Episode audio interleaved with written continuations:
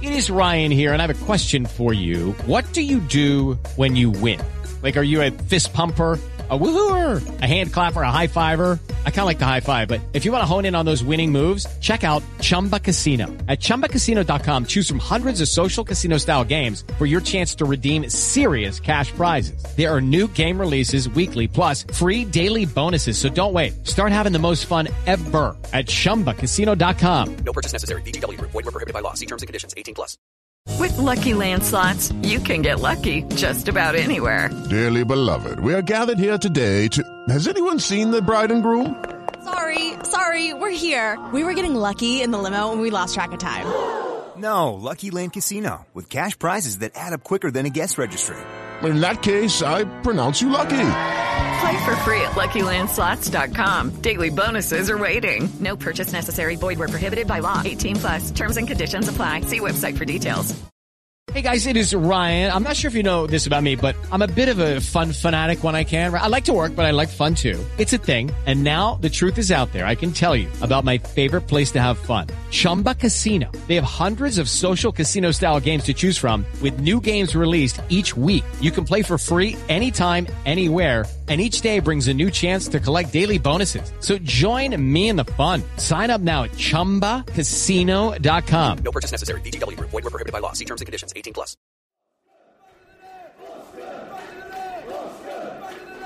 In it comes. It goes very deep towards the back post, so it's nodded back in by Pinnock. And then Lloyd Kelly was in the box. There's a shout for, from both teams for a foul and a chance for Arnaut Danjuma now. Brentford have thrown everybody up, and Arnaut Danjuma might have the pace to get away. Danjuma's through on goal here. Arnaut Danjuma! Yes! Bournemouth in front after only five minutes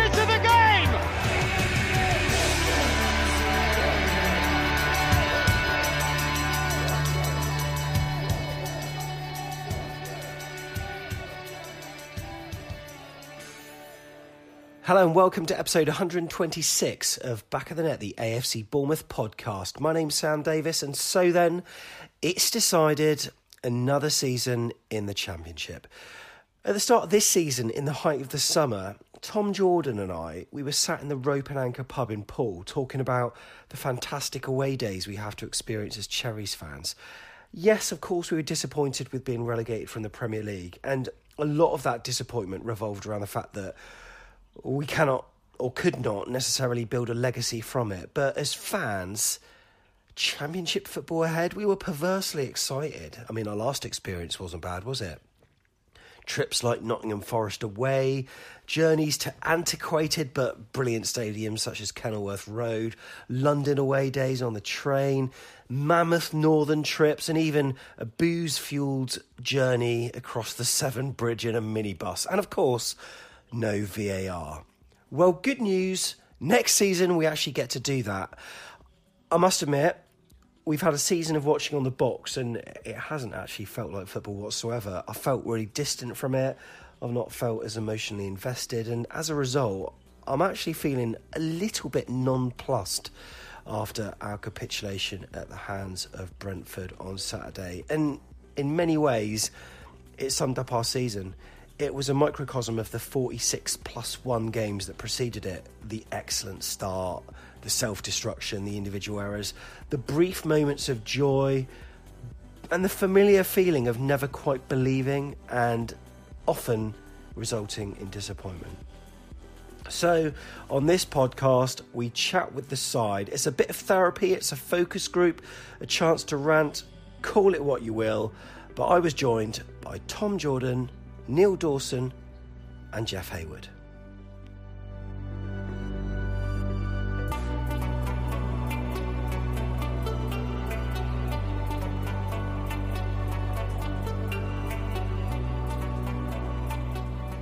Tom, how's it going? I'm all right, mate. I'm all right. Getting there. Excellent. Well, that's that's a good first step. We've got Jeff Hayward here as well. Hi, Jeff. Hi, t- hi there, Tom. Hi, Sam. Yeah, been there. Don't want to go back there, but I'm there. Excellent. And we've got uh, Neil Dawson here as well. How you doing, Neil? I'm very good. I'm very good. We've been we've we've done this before, haven't we? We've done disappointment before. Tom, then immediate reactions. Tell us how you're feeling, mate. Yeah, disappointed, obviously, um, frustrated because we we took a lead there. So you know the it's that hope that kills you kind of feeling. We then get an early goal, etc., etc. So um, and it's just accumulation of things that all went wrong, didn't they, on the day? Um, talk about refereeing decisions, tactically, players' individual errors. It was everything, all culminated into one. And yeah, we'll, we'll look back now on them times we rested players to get Brentford. Now it wasn't a great decision, was it? We always said that it will be a decision that we'll find out if it was the right one or not. And um, ultimately, it wasn't because we've rested players, and I, I, feel we would have beaten the other two personally. We'll never know. But um, watching the other leg, but it was just a, it was apart from the start, it was just an awful day, wasn't it? And it just, just we looked like we might hang on that last ten minutes. Mm. It went away from us. But I think over the course of the season, Brentford have, have deserved to go to the final. We haven't, and like you said at the start, it's kind of summed up our season really. Yeah, and Jeff, I've said on a previous pod that we might as well be wearing a stripy jumper and have a swag bag if we were to get to Wembley and actually get promoted because we didn't deserve it over the course of the season. And as Tom said, that 90 minutes sort of summed everything up, didn't it? We did not deserve it. However, when you get the opportunity to get there, that's when it feels really frustrating. You know, we we looked for a large part of the season that we might not even make the playoffs, to then have a bit of a surge and we we teased uh, automatic promotion for for about one or two games, and then it sort of slipped away again. But to get there, I I I, I don't think football is not a sport that you follow for the successes because they're so few and mm. far between. And when you get them, that's because you've really got to treasure them because it's flipping hard to to succeed at this game.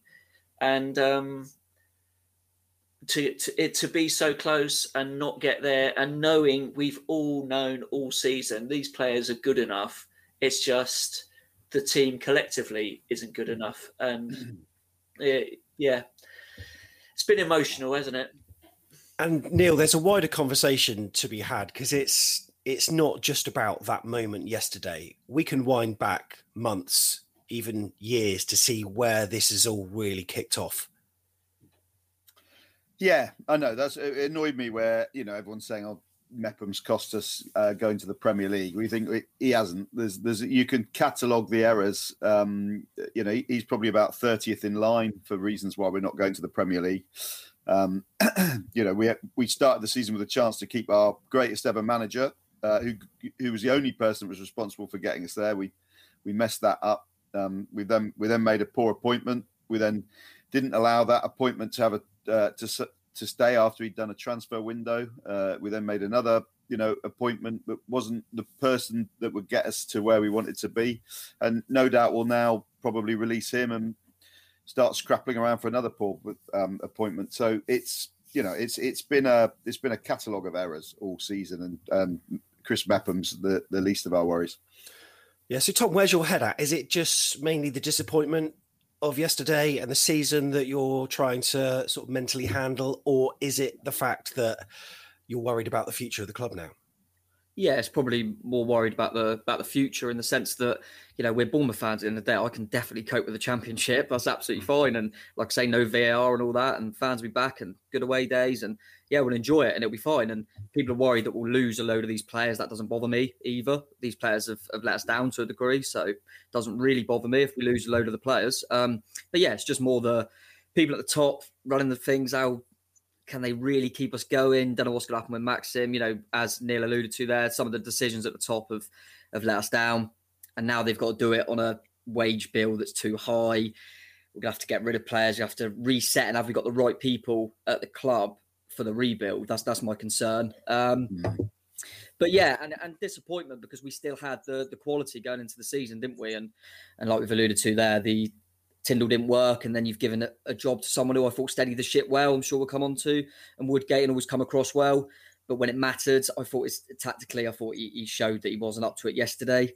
Um, and yeah, it was a it's it's it's a concern, but also I'm quite looking forward to to seeing some some different players and see what what happens. I'm quite intrigued, but um, yeah, also concerned as well because you know financially we're not a big football club and not going up at the first attempt is gonna is gonna hurt us. And but we're just going to see. It's going to be really interesting. It's going to be a lot of stuff happening in the summer. Mm. So the team was named yesterday, Jeff, and no Steve Cook. That wasn't a surprise, was it? it wasn't, but that injury in the first leg turned out to be critical. Um, Cookie's uh, Cookie's been a legend for the club in his ten years with us, and we needed his experience. We needed his um, safe pair of hands at the back and leadership on the pitch. Um, he was a big miss, and Pearson was in the team, which was a good thing. Although I think he sort of, as the game wore on, you could tell he wasn't fully fit, and I don't think he trained all week by the looks of it. So, yeah, n- not an unexpected side, and um, we had a chance. We mm. had a big chance.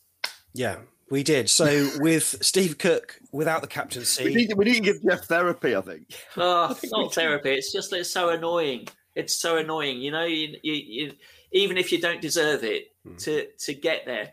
And the thing that the thing that I point I wanted to make is that you know there's all this hullabaloo about Brentford beating us three one, and over the season they deserved it and everything. But yesterday, any of their goals, you know, is, were any of their goals good and were they? You know, and you look at that and you think, how's that team gonna survive in the Premier League playing that sort of football? You know, we weren't beaten by quality yesterday. We were beaten partly by ourselves, partly by officials, partly by misfortune. But honestly, you know, when you look at it, I don't mind losing to a team that scores three worldies against us or three good goals against us. But yesterday it was just like, oh, whatever. But then, Jeff, if if they're not prepared for the Premier League, were we? We certainly wouldn't. No, I'm not. I know. I, you know, I don't want to be uh, uncharitable to Brentford. I think with that squad, we'd probably be coming straight back down as well. So I just, I just think the quality of the football yesterday. It was chaos, wasn't it, from start to finish, pretty much.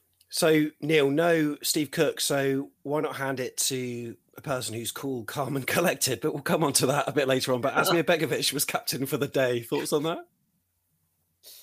Uh, yeah, well, I, I think I tweeted about it. He, he reminded me of that guy that anyone that's ever drank in their formative years in a rough pub will remember. Will remember a guy who just was one on a Friday night would hit a point where they would do anything to have a fight, and they'd be bumping at the tables, bumping into tables, swearing at the DJ, staring at someone's wife, you know, spilling drinks, just like bump. You know, he was.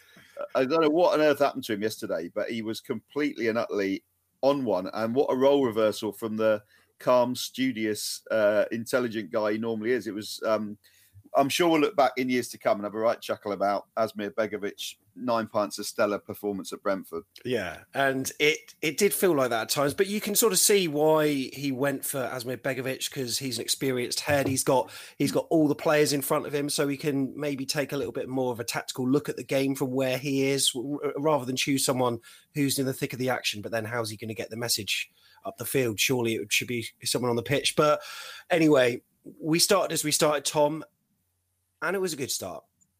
It was. It was a good start. Um, yeah, I mean, thanks to them, really. They w- they were playing like it was the 85th minute. It was really Yeah. bizarre. Um, you know, the amount, obviously, the goal. I mean, the amount of people that they're bringing everyone up. It was it was crazy, and it was just really chaotic. And obviously, looking back now, it it, it didn't work for us. But at the start of the game, I thought oh, this will suit us because on the counter attack, we're going to kill them, which obviously we did early on. And Arnie's the man you want in that position. Um, but yeah, and obviously things accumulated in the game, which made you know that counter attack in threat not there for us going down to, to 10 men. But um, Arnie on the break is always going to cause some problems. I just felt too much that our our game plan was kick it to Arnie a lot of the time, and it worked. It worked at the start, but that was about it. So, you know, with that early goal for Bournemouth, it felt like, Tom, that a lot of things were, you know, conspiring in our favour because didn't they have someone pull up in the warm up and then they had to play someone else? And the, uh, there were a few things that were going against them early doors. And with that goal as well, it just seemed to compound the issue. And I've never, I've never seen a goal like that apart from, as I said on the free for all, Fernando Torres for Chelsea at Barcelona. And that was in the last minute, like you say. And it was that kind of goal. I couldn't believe he had that much space. And I was expecting someone to come into picture from the left hand Yeah. side, but it just kept panning left. It's like, there's no one there. I mean, what a finish it was. But what went on before the game? Because someone pulled up injured, Tom, didn't they? Uh, yeah. Oh, what was his name? Is it Norg? Norgaard. Norgaard, yeah. The yeah, sweeper. yeah, yeah, pulled up. So they had to reshuffle a little bit. Um, which which once again I think it was yeah they had to reshuffle on that side with with Arnie. Um, but yeah, I think they kind of set up how they ended against us in the first leg a little bit. But yeah, in terms of the goal, it was it was like if you'd shown that goal to anyone and said, you know, guess the minute, no one would have gone earlier than the 85th because it just looked like a team that just had to throw everything at it and take a gamble. Really odd that early in the game, even in the opening hour, it would have been odd. Um, but yeah, luckily we took advantage. It was it fell to the right man. Um, and as soon as he ran through, there was, and I saw it was Jansson chasing him, who was never going to keep up with him. I was always confident, and um, got to give Arnie that. He obviously got the player of the season, um, and I think that's why most people would have fancied him to score, and he took it. I never thought he was going to miss, and fantastic for him. Unfortunately, after that, he didn't really have a chance in the game because of the get the way the game transpired. But um, yeah, great start for us, and it, from then on, I just thought, here we go, let's book, book tickets to Wembley. We you talk about the season in microcosm though, Sam, and the thing that happened. It was about a few minutes later when Brooks skinned the uh, the the uh, fullback on the other side. Yeah, and then you know you got three on one, three on one, and he's got Arnie spare in the middle, and Brooks overruns it. That was our season. That's our season. You know, you get those opportunities and you mess it up, and and if he passes that to Arnie, one on one with the keeper, two 0 that's a different game. It is. The, the the the other thing we should mention is that guy getting injured in the before the game. That was key to that goal because he's a midfielder that plays in, uh, as a sweeper. And Brentford um, always, when they play a team that doesn't leave anyone up at a corner, which I think is really clever of their manager, they they push everyone up and sit them on the edge of the box because he's the guy who will sprint back if the other team break. Um, without him being there, the guy that came in either didn't know that instruction or wasn't as quick, and that and that's that that's what that's what caught them out. So that was quite pivotal that late injury in getting us that goal. There was no one else I wanted on the end of that. I mean, if you put Dom Solanke in that position, he'd have had too much time to think about it and he'd have done something other than score. Danjuma, right place, right time. And Tom, possibly the last time we've seen him in an AFC Bournemouth shirt, but, you know, on that strike alone, he's probably added an extra couple of million to his value. I mean, you know, towards the end of the season, he's played his way into a decent transfer now, hasn't he? Yeah, definitely. And I just hope we um, we get a decent amount for him because um, you look at I saw a tweet and some of the players that have gone from the championship and kind of had that step up, people like Benrahma, who's recently gone to West Ham, things like that, they didn't have as much of an impact as Arnie's had this season in terms of goals and assists, and they're going for 20 million plus. So um, I really hope we can get a good fee for him. And listen, he's didn't start the season brilliantly, but he's coming to his coming to his own, and he and single handedly kind of take us on that run to a degree. Our biggest threat, I've probably felt we over relied on him a little bit too much, but you know when he's in them positions, he scores, and he's been great for us. And I think throughout his career, it's always been a fitness thing. Um, other clubs, you know, he's always been rated really highly, and then he gets injuries, which he has done for us. You know, especially last season. Who who knows if he was fit all the last season, if we would have gone down? He's that that good a player, isn't he? Um, yeah. But yeah, I wish him all the best because he's been great and he's always put a shift for us, hasn't he? But there's no way we're keeping hold of him, um, along with quite a few others. Yeah, yeah, we'll talk about that. I'm absolutely certain. But Jeff, as you say, completely right. We got ourselves into some good situations. Brooks seemed to overrun it a couple of times, actually, like a real heavy last touch, and and then Brentford were pushing, but on one of their isolated attacks that they had, a penalty. Was it one? Nah.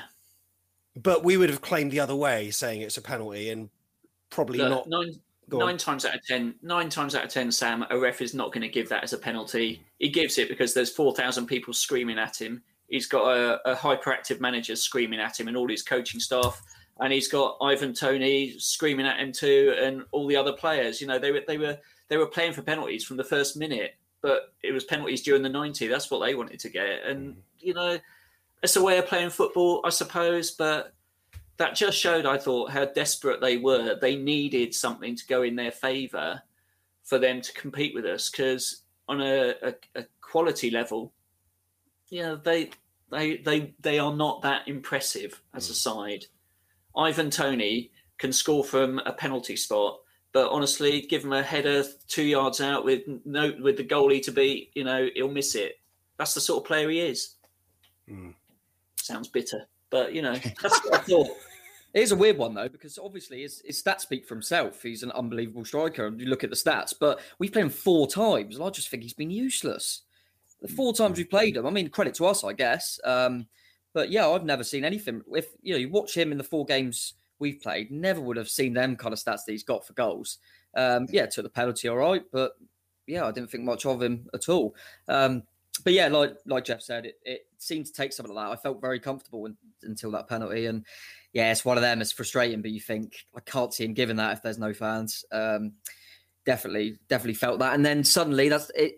It carries on the game because then the fans are up for it, the players are up for it, and completely changes the the game. And I felt we'll probably go on to it when we talk about Begovic and things like that.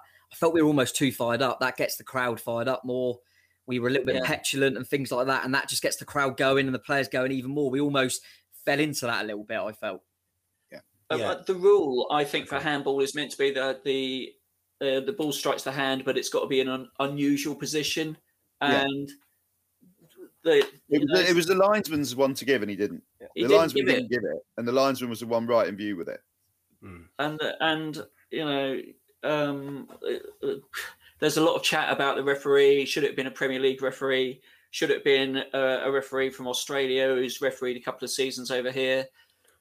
Obviously you know somebody who's used to working in that, that sort of pressure environment it's not a it, this is not a this is not a test for a a referee to progress them in their career. This is this is super important.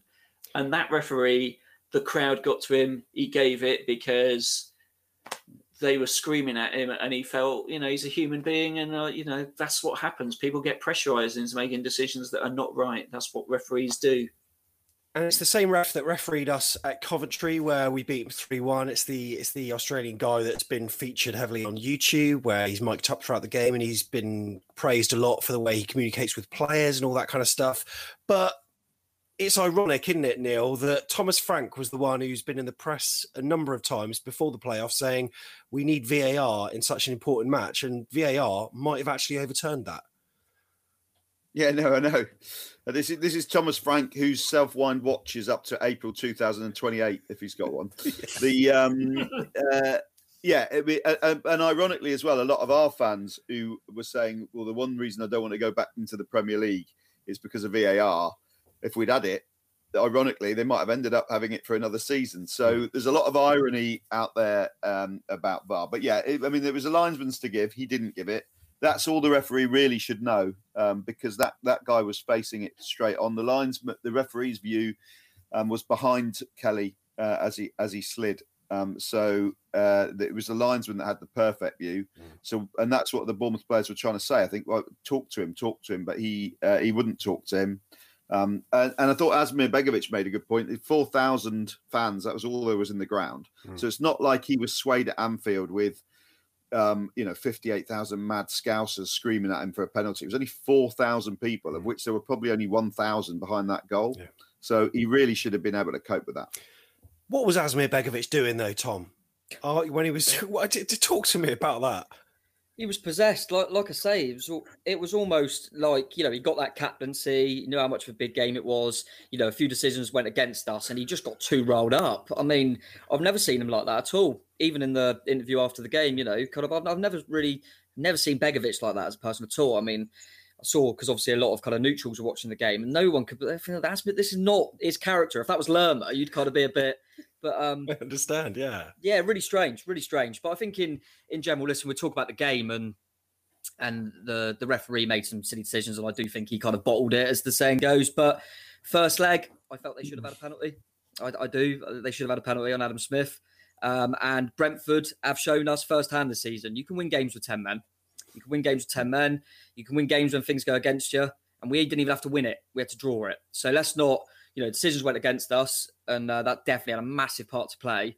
But I still think, you know, it's not come across too bitter. We didn't do we didn't do well mm. enough after the penalty, after the red card. We we weren't good enough. Mm. And just quickly alluding to what you said with Begovic, it is possible to be too wound up, as we saw with Joe Hart at the Euros against Iceland, where he was so motivated and made bloopers throughout the game. Yeah, I felt like we we were like I think not just Begovic, I think a few of us were like we were like that as a group, mm. as I alluded to earlier, kind of that you want to get fired up for them games. You want to show supporters that you care. We always ask for that. You want to see that, but you know, with the fans and now, the way the game went, I just felt we rolled them up more, got the crowd up for it more, and it ended up being to our detriment, really. But um, yeah, it is is what it is. I think if we if we somehow you know keep it out, keep that third goal out, win on penalties, we go off. They were fighting for it. Do you know what I mean? It's goals change games at the end of the day, and you can look back at it now and say maybe they were a little bit too out. Of, I mean, Begovic was definitely too over the top. I don't know what he was going for. I don't know what was going on his head. I mean, I, th- I thought he was going to go at one point, and mm. the goalkeeper. You never think he's just going to go for just being a bit angry, but I really thought he was going to go. Uh, he was all over the place, but um, at least he cared. Like what? It's like watching under 11s. That's my ball. No, it's my ball. No, oh, it's wait. my ball. yeah. That was that was mad. I, he, I mean, he would have just chased him all the way back to to the R4. I don't know what he was doing, and then he went down. Did he? he was all over the place. But um, I think it was almost trying to roll them up, but we were rolling ourselves up. His greatest moment is yet to come. I'm sure we'll speak about it, but um, a goalkeeper getting caught offside is was the highlight of my weekend. um, you remember uh, uh, uh, older people remember the TV show Blankety Blank? Yeah, but it's almost like you you know your you know your side is an attacking side when blank your goalkeeper gets caught offside because that was just uh, two things happened yesterday that in 40 years of watching Bournemouth I've not seen that Danjuma goal because I've never seen anyone run that far for us to score mm. um, uh, on a pitch and then our goalkeeper getting caught offside which I thought was just brilliant. Mm. It really was. Now Let's just talk very briefly about what happened next. And we've got to say that there's a fine line between being critical and abuse. And we've seen a fair bit of abuse. And Neil, you summed it up very eloquently on Twitter with regards to Chris Mepham. Yeah, no, it's just awful. Just, just, I, I don't, I hate it. I've, all, I, I don't know if it's my age or whatever. I just can't stand this thing where where now people have got these vehicles to uh, to abuse people. So yeah, he made he made two really horrendous mistakes in the space of three seconds. So and I think he would be the first to admit that. So no one's no one's trying to defend the you know the actual gameplay side of it. Mm. Um, he should have controlled the ball better, and then he should have let the guy go once once he'd made the mistake and kept eleven men on the pitch and hoped that Begovic saved it. Uh, so so yeah, he made two really bad mistakes, but but some of the abuse and you know threats that he's getting on, on social media that I hope the club really try and work out really hard who it is that said it. And if there is, if they are season ticket holders, we've got enough people um, that want a season ticket. Mm. Just make sure they never come back in the ground because he, you can't underestimate how much effect that'll have on his mental health. Yeah. Not, not so much maybe that he's let the fans down even, but he's worked with that group of players for, uh, you know, a long time. Uh, and particularly this season.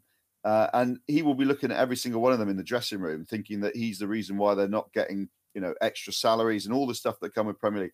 That's going to absolutely finish him inside his head. And. I just really, really hope he's all right. And then when you've got some like you know, fat bloke who's probably never played football in his life threatening him on Twitter, you just think, Jesus, I, I really hope that that that the you know we've talked about what social media companies mm. should do, but I really hope our club does something as well, and I really hope he's all right.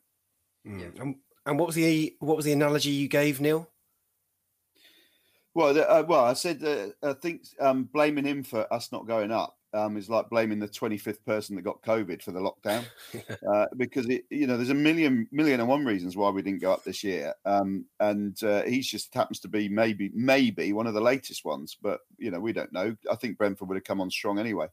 Mm. So in the moment, at the moment itself, I mean, he's playing against his old club as well. Remember, he's just come into the side. He's desperate not to make a mistake. And he's just, I mean, I remember it was only last season, wasn't it, when Steve Cook against Norwich, when he just tipped over the bar. You're thinking, what's he doing? But in the moment, you just want to stop the ball going in the net. And this when you're a centre half. That, cost that cost us. Yeah, that cost us big time. And you, yeah. you make a mistake as a, as a centre half, particularly. You know that Dom Solanke probably made 20 plus mistakes during that game. But you know, he's well out the pit. It doesn't affect something firsthand. Whereas, you know, Mepham does that and they're there through on goal. He obviously would have changed it. But I remember us as well, Sam, a few of us speaking to different ex players. And I remember, I think it was Tommy Elphick actually saying about Adam Smith when he gave that penalty away against Sheffield Wednesday. It looked like it might cost us promotion. Hmm. And he was just in floods tears after the game. I've let everyone down. He it was a similar situation because he had just come into the team, um, come on because Frano had got sent off. So it was a player coming in trying to prove himself, a bit like Meps and he was absolutely distraught. Fortunately for him, we managed to um, get the job done and, and, get promoted. But we know how much these these are human beings and they make mistakes. And um, listen, I, I am critical of players when I don't think they're giving their all because I think that's the least you should do for the supporters, for your teammates, on the money you're on, etc., etc. But um, mistakes, accept that as that happens in in any walk of life. And um, Meps is someone I've never felt has ever shirked responsibility. He always puts his all in, and he made he made a mistake. And that's that's all it was. And yeah, went down to 10 men and it was awful, but he still had a lot of the game to go as well. Forget the Yeah. whole season. He didn't even cost, you know, the game in itself, as I mentioned earlier, Brentford showed you can do stuff with 10 men. And I felt after that, tactically and as a group, we weren't good enough either. But yeah, I just hope hope Mep's all right. And I hope he's kind of staying clear of social media for a bit. And I hope he's got the right people kind of talking to him, advising him and things like that. Um, so that it doesn't affect him too much. And uh, he's got the Euros to come as well for well. So Yeah. I hope he can pick himself up for that because um, and I hope he has a good Euros. And he's probably someone that will be a key part for us going on next season as well. Yeah, absolutely. And I said on on Twitter that these people that do they're usually faceless accounts. A couple of them weren't faceless, but they'll happily tweet stuff. But then they'll be the first to ask him for a selfie next time they see him at Dean Court. So they are, yeah, unbelievable. And hopefully, the new social media policy that the club has got will root these people out. And I would be delighted, as Neil said, for someone to take their seat, whether they're a points holder or whether they're a season ticket holder, whatever uh, needs to be done. But it was that Mbeumo again that um, that was running through, and he clipped his heels, and sadly he walked, and so we had to have a reshuffle, Jeff. And I've got to say, the person who did make way for him, I thought was he was having a cracking game, apart from his final touch in places, as we said. But I thought he was doing really well on that right flank, David Brooks. Yeah, David Brooks had uh, had uh, them, them on toast on that side. He was our biggest attacking threat, and looked like he was really up for the game. And so to take him off, well, in hindsight, it w- it didn't work. I could I could understand it because Brentford are a big physical side. With Rico coming on at left back, that reduces the amount of height that we've got. You know, we've got two very similar fullbacks, both quite small. And where's the height going to come from to defend set pieces? Because Brentford are very heavy on the set piece. Um, you've you've got Phil Billing at six foot five, who's probably one of the worst headers in the side, but nevertheless is a big bloke. So you think, well, we've got to keep him on. Who else is going to go? And Brooks is probably the next in line. Now that that is what was obviously going through Woodgate's head yesterday when he made that decision. Sadly, Phil Bill was uh, completely out of the game from that minute on when he got when he got shifted along to that side. He's, he's not that sort of player. Yeah. Brentford did have a couple of chances, and one of them was cleared off the line, Neil. I mean, what a clearance that was from Rico. Yep. Wow. Good old Diego, always there when you need him. So uh, yeah, uh, well, he was. Uh, I thought he was absolutely as he can be. He uh, he was absolutely superb when he came on. He didn't really put a foot wrong. He he, he blocked every uh, he blocked every cross, uh, and and uh, yeah, he read that really well. Got behind the, got, yeah. Begovic again was having a looking looking for someone to have a scrap with um, in the saloon bar, and uh, and luckily Rico was there behind him mopping up. And we had a penalty appeal ourselves that was not dissimilar at first, Tom, to what we thought happened the other end that was awarded. Uh, can you talk us through that? And was it a pen? No, it wasn't a pen. I think you just um, get frustrated because of the pen they got. It was Yeah. Pinnock, wasn't it? It just kind of hit him on the Yeah. arm. Um, yeah, I, I don't think it was a penalty. I mean, it wasn't a penalty, but because of, like you say, because they got one, you're screaming for it. Um, and like I say, going back to their penalty, I would have screamed for that as well, but it Mm. doesn't mean I think it was one. Um, but yeah, that was kind of you were getting in and around there. That was the main thing. But um, yeah, and they they were huffing and puffing, like you say, and good clearance from Diego. And going back to what you said about uh, what Jeff said, I think it is a difficult one because I would have thought, soon as Mem got sent off, I thought it's Brooks or Billing. Brooks or Billing is going to get. Yeah. You've got to keep Arnie on. Um, and when he took Brooks off, I thought, okay, so that means he's going to keep a free in central midfield and play kind of a 4 3 2 and move Arnie up alongside Dom and play 4 3 2, if you like. But he didn't. He just put Bill in where Brooks was on the right and moved him out. I thought, well, if you're going to do that, you might as well keep Brooks on. And that was Yeah, yeah. that was the weird thing. And then the problem with that is, as soon as they then you know get the second goal, you want Brooks back on. But it's it's difficult because in hindsight, it was it was the wrong decision um, to take Brooks off. But it's a horrible decision and not one we were prepared for really, um, because we had to get another defender on. We didn't really have anyone that could play, you know, go and fill in there. Um, unless you would have just moved Lerma back to centre off, something like that. You had to bring Rico on. So it was a difficult one. I think if if you ask Woodgate now if he got the chance again, he probably would change his mind. But you never know how the game's going to pan out. It was just odd that he'd done that change and then shifted Bill in because I've never seen Billing play off off a wide area at all. No. You know what I'd have done? I'd have brought Jack Simpson off the bench, gone to a back five, maybe brought Rico on as well. Oh, Stacey, Stacey or Simpson? Well, no, we didn't have Simpson, did we? Because we've sold him. But we didn't that's have any others. But we didn't have any centre halves. You needed another Oh, yeah, centre half to play yeah. five at the back, and we didn't have that. So Agreed. we I- end up. I said that to Tiggs at the time, who I was watching it with. I said to him, you know, like if we still had him, would you be just making that replacement? He said, yeah, absolutely. And it's just a, it's a shame, and you know that it- it completely exposes our squad depth. And anyway, half time came and went, and Neil, as tackles go, I love a crunching tackle, but it's even better when you score from one, isn't it? Yes. Yeah, yeah, yeah, yeah. Well, we had to- we had Tony Pulis on, uh, didn't we, a, a while back, who who scored a really similar goal for us once against Millwall, where he he flew into a, a challenge as, as the bloke cleared cleared the ball. It wasn't even like that though, because Jefferson Lerma just got the slightest of touches, which propelled it onto his leg. I mean, you, I mean, talk about luck. I mean, God knows how many black cats we ran over on the on the way up to Brentford in the bus, but the yeah, he just kind of touched it onto his leg, and then it was the most bizarre sort of like looping finish um, that I think caught Begovic out a little bit. Um, but yeah, it was uh, uh, it was a complete and utter fluke. Um, and it, it took the third replay before I could work out what exactly happened. But then you could see Lerma's little touch onto his leg as he came flying in. Yeah, and Jeff, explain your feelings at that point in time because I, I sort of knew from that moment the writing was on the wall. I think I, I did have some hope early on, but it was eroded after that. Even though that was only just squaring the tie up, I just I just felt bereft. Yeah, I've got to be honest. I called game over after the sending off, so I thought there's no way we can defend against them for for that length of time. I mean, if you if you imagine they get one more, it that I think was inevitable.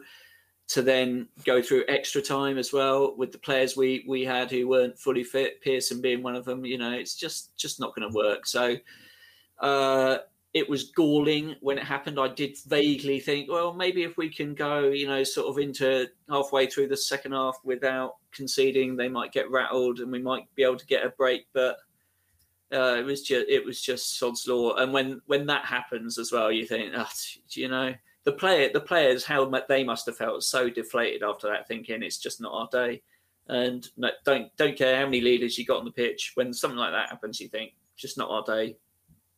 Yeah, and Tom, you were saying that you, it, it felt like, from your point of view, the tactic from Woodgate was just try to defend and then lump it to Danjuma, and there was nothing. I mean, he's not a player that you can lump it up to and is going to hold it up. There were people clamoring on Twitter for Sam Surridge or or maybe to have someone alongside him up there, but he just looks so isolated up there.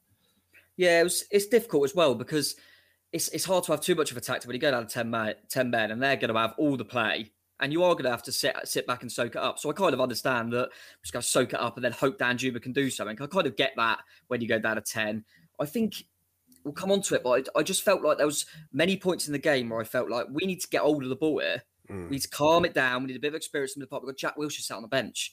Billing was non-existent yesterday, um, and and we needed we needed just a bit of control in there. And, and I was surprised. And also, like we were saying then, you can have five subs. Remember um, this season, and it just surprised me that we didn't use them all because just for fresh legs, we've got ten men. They're knackered. Even mm, if you had to take off Ben Pierce, I know you didn't want to, but it was all about fresh legs. We, you know, we're just it's so much harder playing football when you haven't got the ball, and we didn't have the ball for virtually the whole game. We've got a less man. You've got an experienced player who we saw in the first leg come on and just calmed everything down mm. in Jack Wilshere. Really surprised me that he didn't get on. Maybe like you alluded to earlier, it shows the lack of squad depth because then I'm thinking about kind of extra subs and I'm thinking oh, of Riquelme, we Anthony. We haven't got maybe if a Stanislas was there, just mm. an extra, you know, a bit of quality and experience and things like that. But we'll probably come on to it. We've, we've we've said before about the fact that we rested players because we didn't want to get injuries when we knew we had playoffs. Steve Cook got injured and it's cost us. It doesn't make it doesn't matter. You can get injuries any, anyway, so it doesn't make a difference, does it? We made all them changes to stop injury, and when he done that, Stanislas and Steve Cook and Ben Pearson have all got injured. So it didn't didn't change anything. It was The other- curious. the other- It was curious as well. Sorry, it was curious as well where he moved Solanke to play on that um, left-hand side in front of Rico as a more defensive player, and so Danjuma was being expected to hold the ball up as well, which is not his game. And it it was crying out for Sam. I thought yesterday, and so we get Shane Long, don't we, in the seventy fifth minute or something? You know. That that was a point I was going to make. The bizarre thing for me was that Solanke left wing. We, he had about 20 minutes on the left wing. He's played there once before under Eddie. I think it was away at uh, it was either away at Newcastle or Man City. I can't remember. He did nothing in that game either he, he, because he doesn't. He, he isn't clever enough feet to attack, and he hasn't got the intelligence to defend. Um, so football intelligence, I'm talking about, not real intelligence. So he, he offers nothing on the, on a on a wide position because he can't, he can't do either of the two jobs that you need to do in a wide position.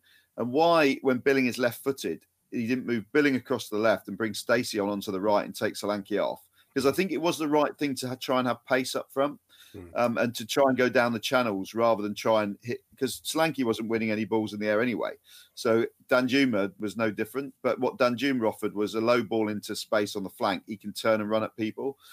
But why you wouldn't have had Billing on the left and Stacey on the right, um, you know, is beyond me. But uh, anyway, these are the, you know, that's the point that I think Tom was making earlier on. That even though we went to ten men, there were still things within our control. We could have done a lot better. I think that was the thought process because I agree, Jeff. Like Danjuma's not going to um, hold the ball up. But I think that was the point. I think Woodgate thought there's no point of having someone up there who's going to hold the ball up because he's going to hold the ball up, and then the whole team, everyone's so far back, is not going to be able to bring anyone into play with. I think he was just hoping that Arnie just stand up there and catch someone with his pace, and um, it didn't work out. That was the only only thing I could think he was trying to do.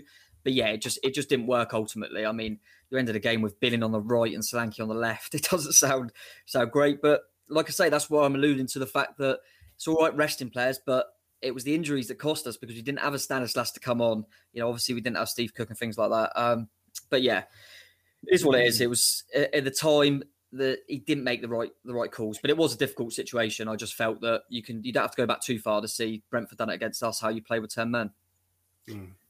I think Lloyd Kelly looked a little bit rusty as well in that centre half role. I think he's got used to playing left back, and I Yeah. thought he he looked a bit iffy. There was that moment where Tony missed that point blank header, which was Lloyd Kelly totally Yeah. not knowing where where he was, and I think just generally his his positional play wasn't great. Carter Vickers, though, what a man! What a mountain he was yesterday. It was like we, it was- it was like he was doing the job of four defenders yesterday.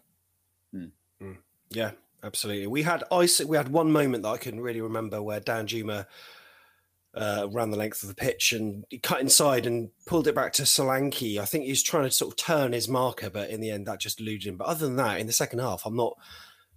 I'm really racking my brains trying to think of any There chances. One shot from Solanke. Yeah, one shot right. from Solanke. He, he did a little run and he shot, and it was it was going wide. I think, but the keeper still touched it behind just to Yeah, make sure. that was before the uh, the two one goal, I think, and then Jeff it went three one, and it was um, Forss who was on the end of it, cross from the left, and right place, right time for him. Yeah, VAR gives his fingernail offside though. Call out for VAR on that one. And um, again, it's it's our season in microcosm. How many times have we said this season the players do not close down the crosses or work hard enough to close down the crosses? Billing gave him like acres of space to make that cross, which you know, if you do that, it makes it easier, and they score and three one. And I think we had a chance where Shane Long lumped a ball in for Danjuma as well, didn't he? But he overhit it, and that was it. And yeah, uh, I mean, uh, to be honest, I was quite relieved. I didn't think I'd have the energy to get through extra time and then losing on penalties, which it just felt inevitable that that would have happened anyway. Absolutely. So that was it. Full time. The AFCB hashtag. It was. It was. It was toxic, and uh, n- probably not helped by some uh, banter from our, our friends in uh, WD18. Not the fan Oh, channel, but- but the postcode. Uh, well, I'm, I'm personally looking forward to playing Luton next season and um, Watford probably the season after. Uh, yeah, I mean, yeah, they had the last laugh, didn't? That's going to happen. That's that's what football's all about, isn't it? You know, you got to take it. Um, we gave 'em a bit of stick, and then uh, yeah, I always felt like yeah, be all right. we'll go up, we'll go up in the playoffs. Don't second again, but yeah, listen, they've they've had the last laugh this time, but um, yeah, I mean, it is funny that how, how long have they been promoted now? A long time, and they're still thinking about Jefferson Lerma, which is very nice of them. Um, but yeah, it was yeah, not a nice place to place to be. Um, but yeah, like Jeff said, it would have been it would have been hard. I, I think uh, to go into extra time and that. I think I was just always hoping that they would almost at two one. It's a shame they want away goals, wasn't it? But at two one, I was kind of hoping that they would they almost wouldn't want extra time. So they would put everything forward to try and get the third, and for some somehow we'd have some counter and just nick something madly, you know, Shane Long or something. Um, but yeah, want want to be. But um, yeah, I think it was it was inevitable. Say what was it? Just after, just less than ten minutes to go, wasn't? That they they got that goal. Um, like I say, I, I was hoping we could kind of scrape our way through. It would have been very difficult to do another half hour, to be fair. But yeah, it was was hard. Was hard afterwards. Um, like I say, hope that kills you and all that. But disappointed because we had the lead going into that second leg, so it gave me more confidence. But and I think because of the fixtures, like we say, and ends up being Swansea, I just would have backed us in the final. Definitely would have backed us against Swansea. Ugh. Yeah. That's the irritating thing, and Brentford will probably beat Swansea, won't they? Yeah. I think Barnsley might have given them a better game. it, it's why you want that second leg at home as well. Yeah. It's such an advantage, and more so with the fans there as well. I think you know you know exactly what you got to do. Um, yeah, We were still 2 0 up, though, with 85 minutes to go. Exactly. Yeah, we would have all we would have all taken that um, before the first leg. So before any of the playoffs had happened, if I'd said overall we're two 0 up on aggregate, uh, there's like you say 85, 80 odd minutes left, and we go down to ten men. Would you take it? Everyone would have taken it. Hmm. Two 0 up, regardless of ten men. You'd have taken it. Two 0 up because you still we didn't have to win the game. We had to draw a game with ten men. That is hmm. doable. You can frustrate. You can be hard to beat. It's doable. Brentford have showed it. Loads of teams have showed it. We've showed it in the past. Um, you can you can do stuff with ten men, and I just don't think we were clever enough. The a big thing, like we've we mentioned earlier, is you still need them the right characters on the pitch, and we and Steve Cook would have been massive, regardless of the the Mepham situation, all that stuff. You have got ten men, you'd like Steve Cook to be one of them, um, kind of organising things at the back, and if ever you know, kind of realise how important Steve Cook is, it's when he's not there. I think. I think that team and that bench yesterday was set up for four three three and attacking. It wasn't set up for a centre half to get sent off and then switch to a defence. We just didn't have the resources yesterday. And uh, if Cook plays and Mepham's on the bench and Cook had got sent off, it's different because you bring Meps on and you can change it around a bit more flexibly. But yesterday, we we didn't have enough versatility versatility in the team or on the bench really to do it. Hmm. Yeah. So Watford fans, Southampton fans, they've all had what they call the last laugh, but I don't, you know, the last football goes on forever. So I don't, I don't really know how they can have the last laugh. But yeah, they've got a season in the Premier League. But we're going to be in the Championship. But who's going to be our manager, Neil? Well, who knows? Gary O'Neill, probably, knowing us. We normally uh, we'll go on an extensive search, interview Rafa Benitez and uh, Lionel Messi, and then give it to uh, um, give it to Gary O'Neill. Is what we normally do. Um, I don't know. I really don't know. I think it depends on uh, whether or not we're going to have another tilt at it. So Max has got a decision to make now, hasn't he? He's got another year of parachute payments, albeit obviously reduced parachute payments, but they're still they will still have far more money than every anyone bar the relegated sides.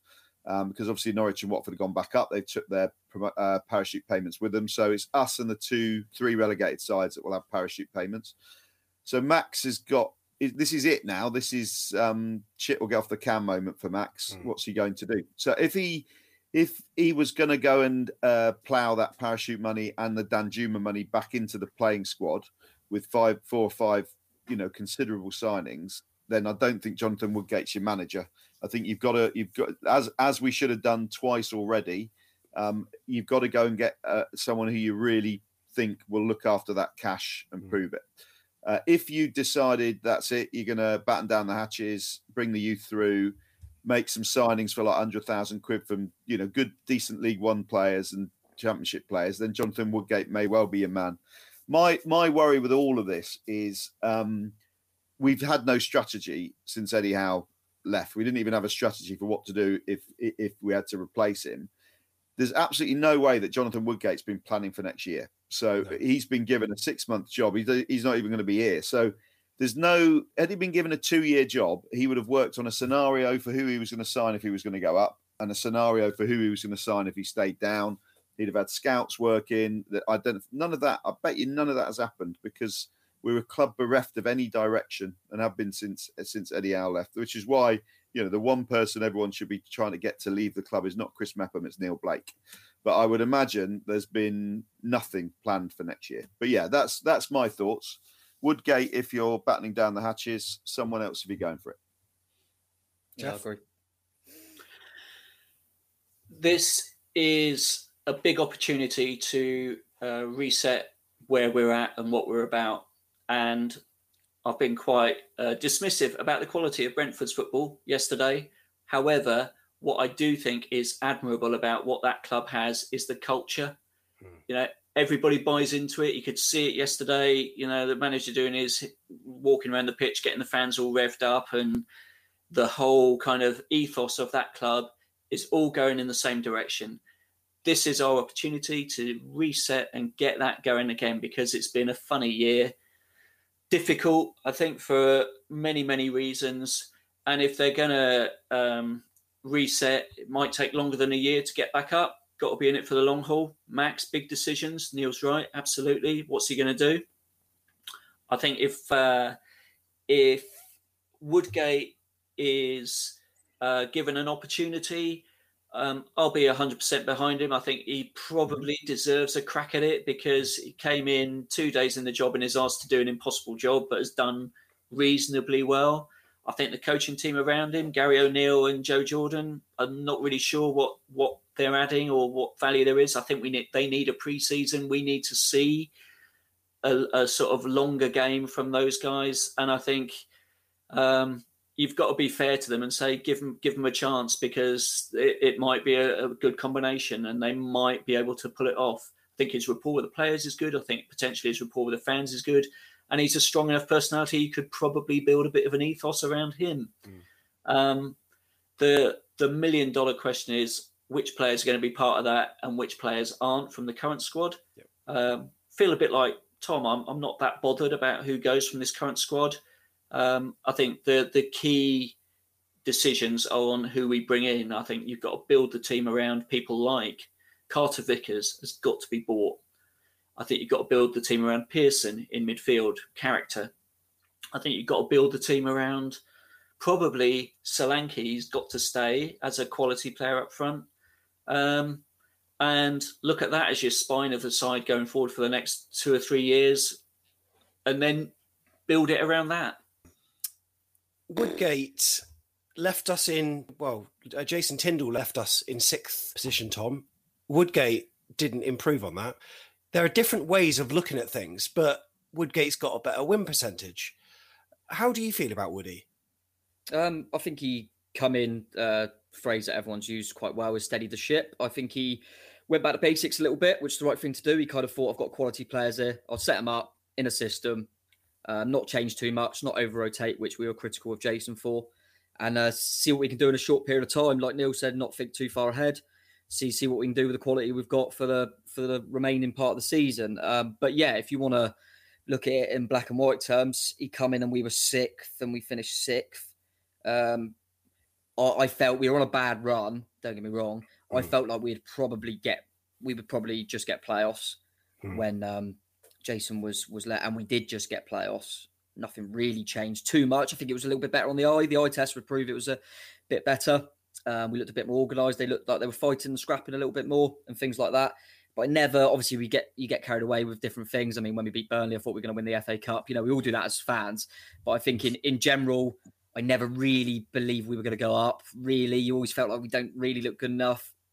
But Woodgate's done a decent job, I would say, and I like him. I, I, I like him. Um, I think he's a nice guy.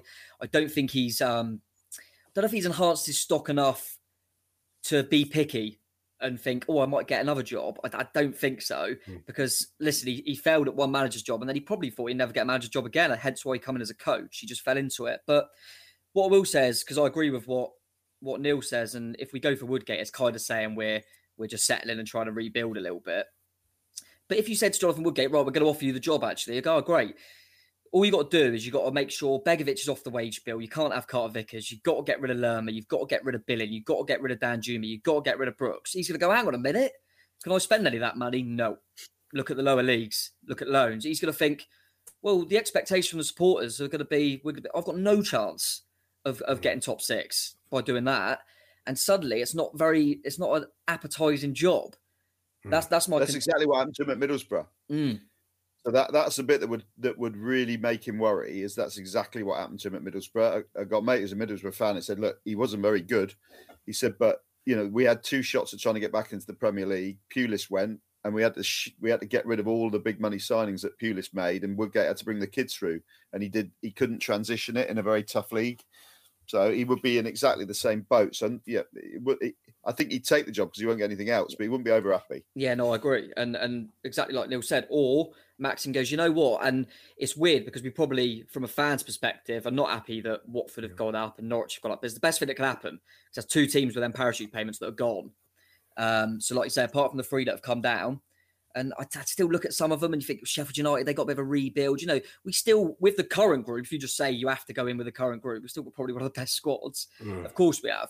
So we don't know what Maxim's thinking. He, he could think, you know what, I have one more crack. You know, stuff it. Let's with that squad, let's try and keep hold of them. Let's add a bit more. I'm going to go out there, do an interview process for the first time, and um, try and get a man in that's going to take us up. And we'll be because we can. If he chucks a bit more money at it and keeps the players and gets a proper gaffer in, we go and win the league next year.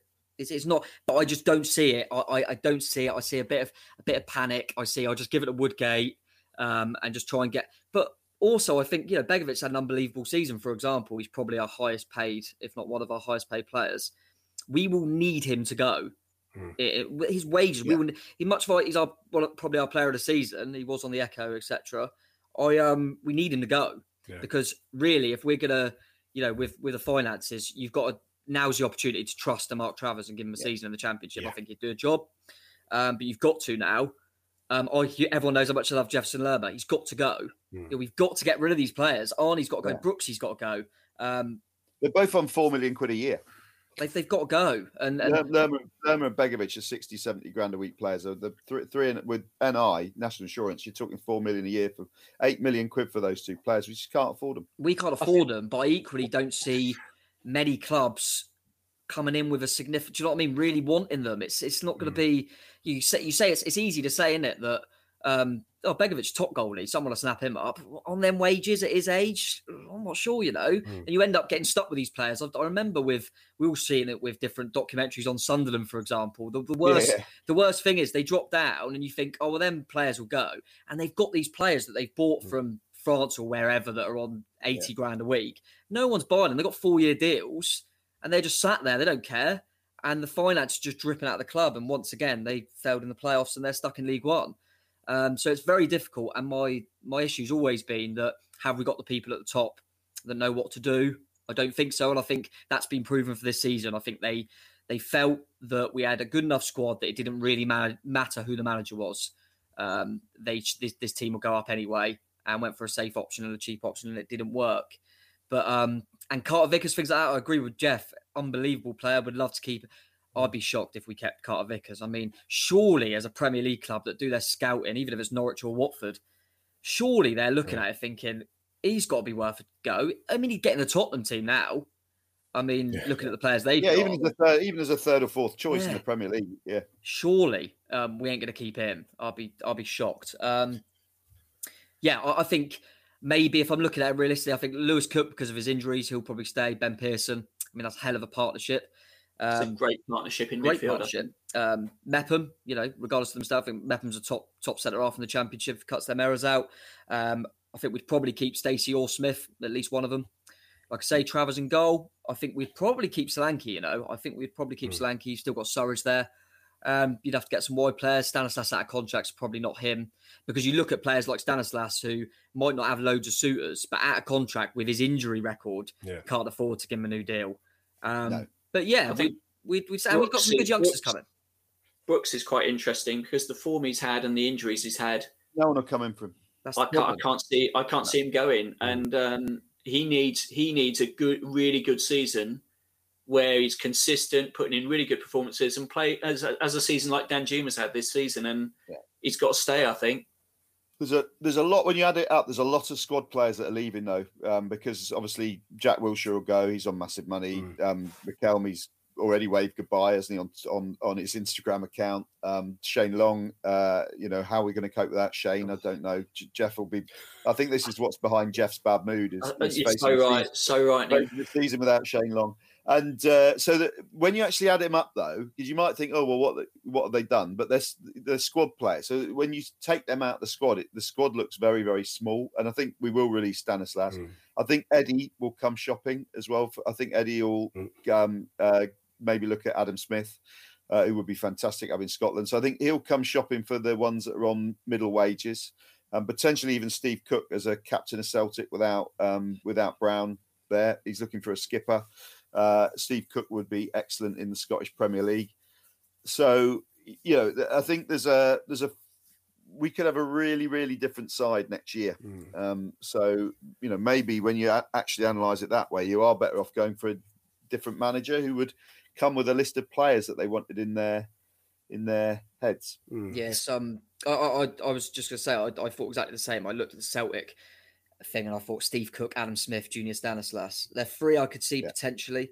And Um, Josh King, not yeah. that, not that Josh, not that that bothers us, No, but no. I still think Josh King will end up there. Yeah, the only the only thing that was interesting was when I was on a um, Celtic podcast, I mentioned Josh King straight away. I said Everton ain't going to keep him. That would fit perfectly. They said they their wages that they offer players are like thirty grand a week's probably their highest paid. They were saying. I thought, oh, hang on a minute, maybe they can't afford Mm. many players. That, so that'd be interesting. But like I say, we'll where to see. But yeah, we got a few players out on loan that maybe might get an opportunity next season. I mean, I know a few of them got relegated at like Southend and things like that. They might be in the ra- you know, you might end up the squad players. We're not going to have your Dan Goslings and Jack Simpsons and people like that anymore. You're going to have your maybe your Kyle Taylor, uh, Corey Jordan, Jaidon Anthony that's come through a little bit more now. You might end up with them players in the squad. Um, that doesn't bother me if they're, you know, they if they're gonna, you know, they're always gonna give their all and things like that. And there's certain players like Anthony and Surridge and Kilkenny that I, that I see, you know, maybe pushing on anyway. Mm. But as we've alluded to, it, it it all depends on what the ambition is from the people at the top. That's that's what it depends on. Um, but yeah, I don't think we'll have I don't think we'll have many still knocking about, but it depends on what, what I mean, even Rico. got.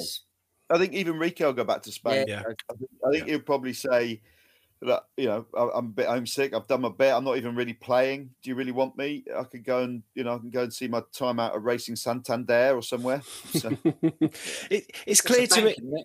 It's clear to me, Tom, that we're going to be when we're going to be back. It's going to be a completely different club, and that could even in- include the coaches. Because you were under the impression that Stephen Purchase's extended goodbye was it was a permanent goodbye.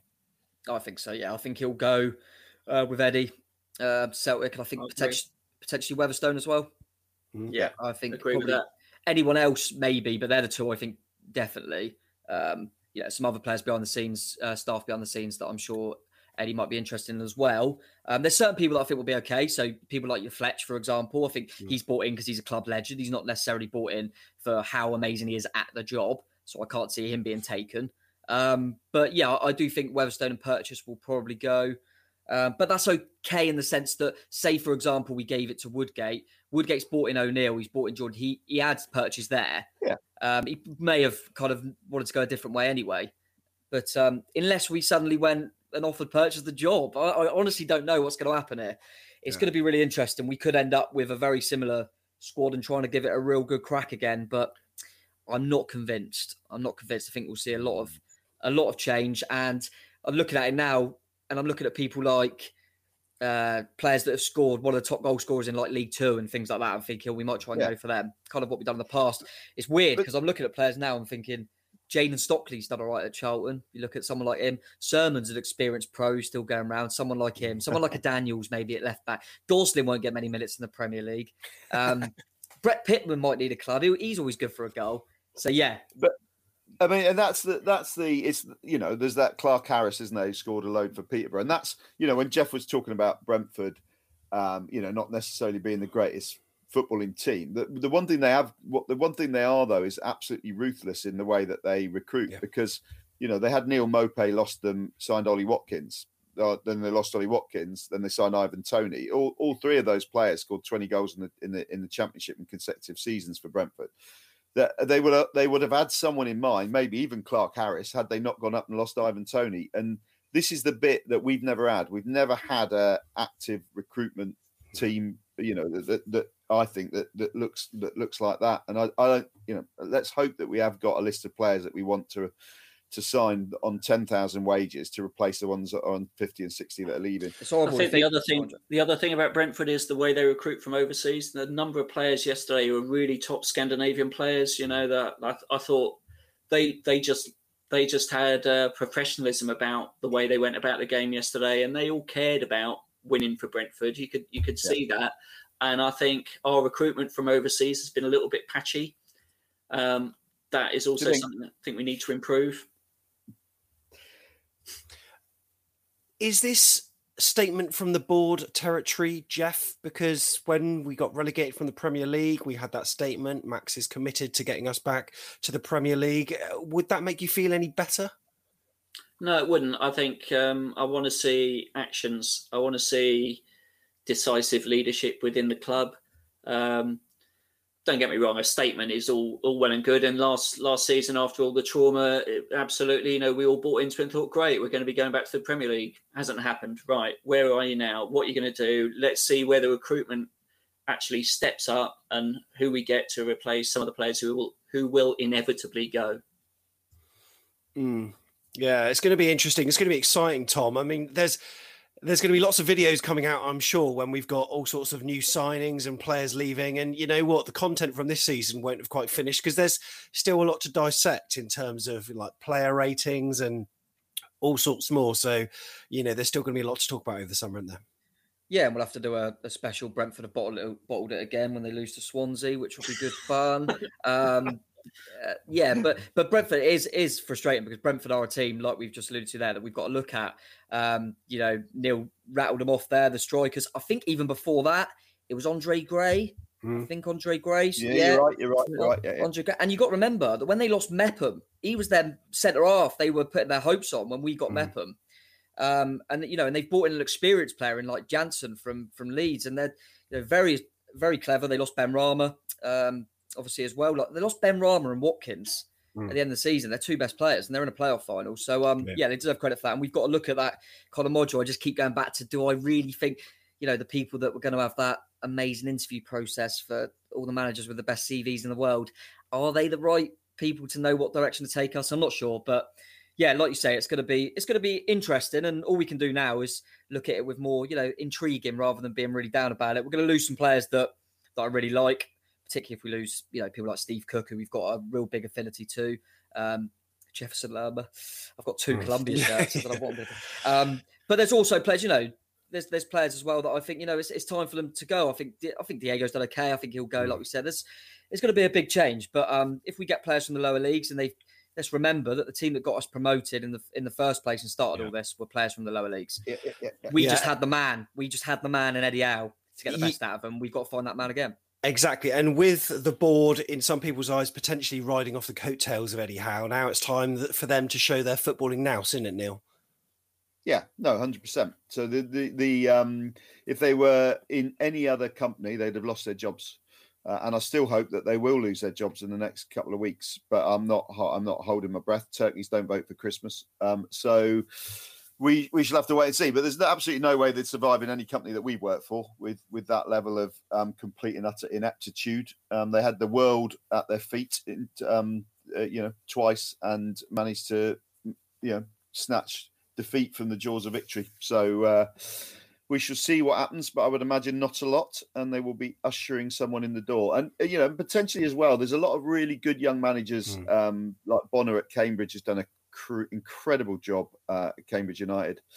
Uh, uh, Duff, I think it is at Cheltenham. You know, if we're looking for if if Eddie, you know, looking for Eddie Howe is the answer, and we can't have Eddie Howe, then maybe we want to see who's the next Eddie Howe that's out there because there will be another there will be another uh, one, maybe not quite of his ilk, but there will be someone out there who who could take, make the step up. So the only the only thing you can say is you, what you want to be is living in interesting times at, at, with a football club, yeah. and um, this is going to be a really interesting summer with lots for us to talk about. Mm. And still another season of no VAR, so we'll take that. Well, at least hopefully not. Anyway, Jeff, um, closing comments. Well, I think there are lots of things to look forward to in the championship. One, we're going to win more than five games. Which, if you look at the three relegated sides, you know what a what a cruddy year that's been for them. In the Premier League where you win five games and you know you draw or lose everything else. We should win more than we should be capable of winning more than five games, however the rebuild goes. Um, and that's also a good thing. I think the the the level of um, the level of entertainment should be good. There should be goals. It won't. We won't be sitting back and defending and trying to hit teams, you know, for a one 0 and defending for a, for our lives for seventy minutes, which is what you get in Premier League games. We won't be doing that.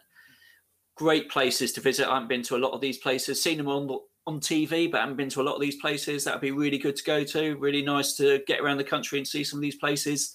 And uh, and yeah, you know, funnily enough, I, I, mean, I'm always a bit positive, too too much for my own good, but I, I, actually think we will go up next season. I think we've got a really good chance to get it right this this close season. Super important, but you know, they they will have learned from that yesterday. And if Woodgate is still in charge, which I suspect he probably will be, I think he'll have grown as a coach through his experience, and we got a chance of, of doing quite well. I think. Well, there we go. That's a good way to end. Tom, thanks very much for your company this last hour and a bit.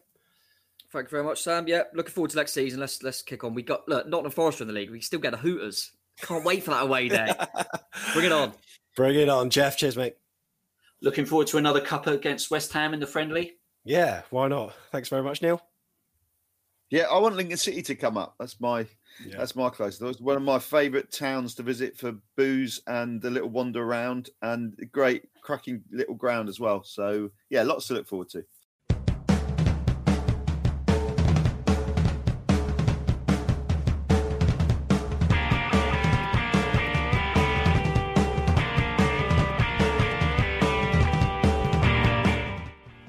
So there we go. That was an extra long pod for you.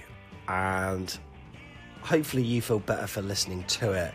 Really interested to see AFC Bournemouth's next move. I'm sure all will be revealed. Right then, just want to say thank you so much this season for all your support for the YouTube channel, for the podcast. We've had loads of messages and all sorts of uh, reviews, which we truly appreciate it. And there's been offers of um, sponsorship and people buying us coffees. But if you're thinking of buying us a coffee, hold your horses because the Back of the Net charity fundraiser for 2021 is around the corner. So if you're thinking of donating to us, don't. Donate to the chosen charity. This year it's Melanoma Focus. And there's a reason for us choosing that charity, which we will reveal on the next pod and also on the YouTube channel. One of the big prizes that there is is again the back of the net golf day. Last time it was with Harry Redknapp, this time four footballing stars. Okay, five if you include Tony Funnell. Sorry, Tony. But a chance to play a round of golf with those guys, and well, it's it's it's huge. It's a huge prize, and we've got a sort of charity raffle thing going on for Melanoma Focus. Really looking forward to raising as much money as we possibly can through Back of the Net. So appreciate your support, but Melanoma Focus will appreciate it even more. So keep an ear on the pod and an eye on YouTube, and we'll bring this information to you as soon as possible. Plus, We'll also pop those lockdown interviews on the podcast too, plus some brand new ones coming out on YouTube in the next few weeks as well. So stay tuned. But for now, it's been a tumultuous season. It's ended in disappointment, but once again, this has been Back of the Net, the AFC Bournemouth podcast. In it comes. It goes very deep towards the back post, so it's nodded back in by Pinnock. And then Lloyd Kelly was in the box. There's a shout for, for both teams for a foul and a chance for Arnaut Danjuma. Now Brentford have thrown everybody up. And Arnaut Danjuma might have the pace to get away. Danjuma's through on goal here. Arnaut Danjuma! That's Bournemouth in front after only